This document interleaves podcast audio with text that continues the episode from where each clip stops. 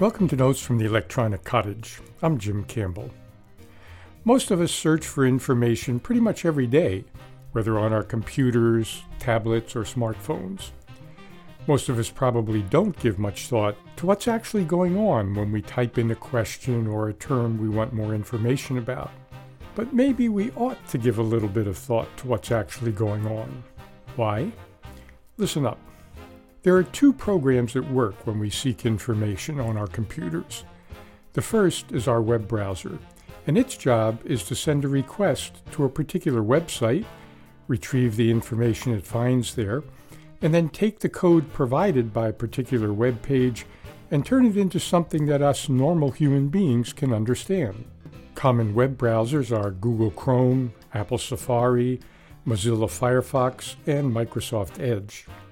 There are also dozens of less common web browsers available that have particular strengths or specialties. The other program we use is a search engine, and that program tries its best to take the question or term that we type in and try to figure out what will be the most relevant websites for us to go to to find the information we seek. But once the search engine makes some suggestions, what happens next? We probably click on one or more of those suggestions. How does that click bring us to the page we choose to visit? How does the browser actually find, for example, www.weru.org? The first step is translating www.weru.org, or whatever the words are, into a number, because after all, all web pages have an address a URL, which stands for Uniform Resource Locator, and that is simply a number.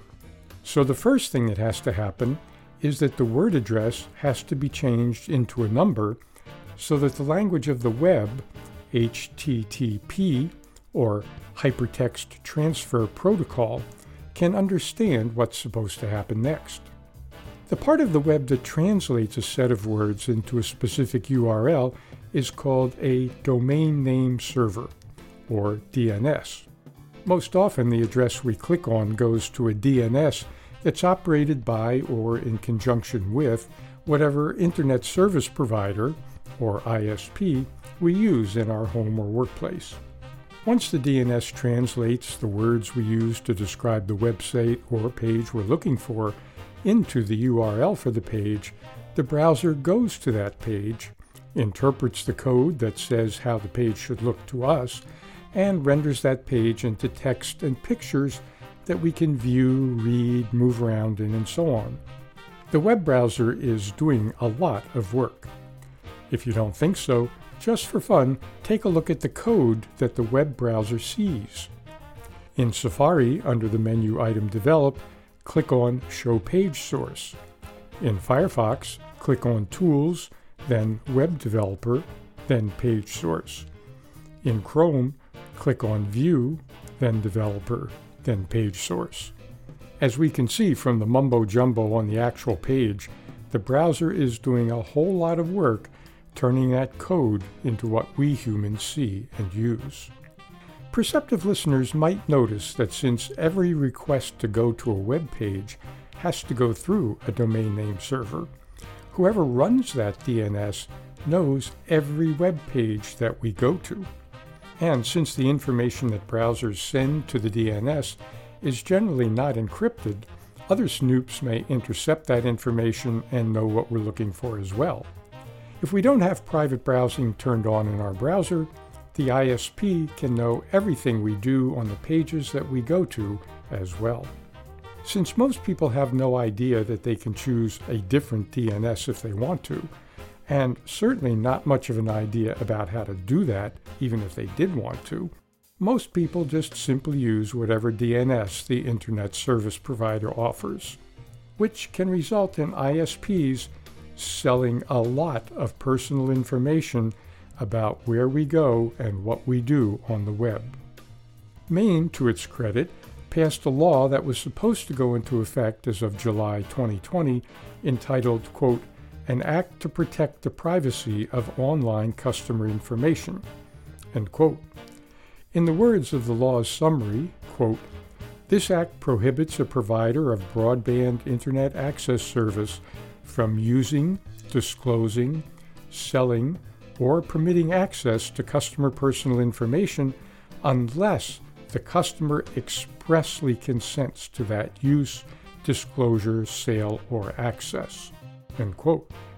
Not surprisingly, ISPs were not too happy about this law, since everyone would know that their personal information was for sale and would have to agree to let that happen.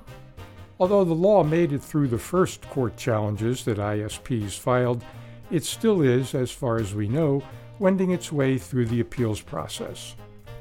If the Maine law does pass judicial scrutiny, if we're in Maine, our ISP will one day have to ask us if it's okay to use, disclose, sell, or permit access to our personal information. If we don't want to wait for that day to come, assuming it does come eventually, or if we're not in Maine, we can begin using Firefox as a web browser.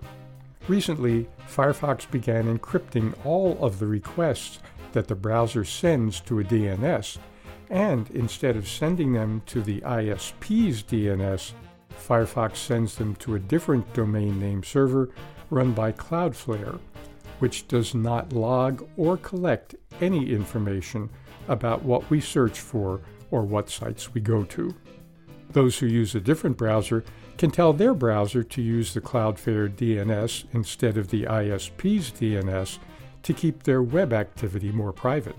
If you'd like to do that, we'll do our best to let you know how, right here on future editions of Notes from the Electronic Cottage.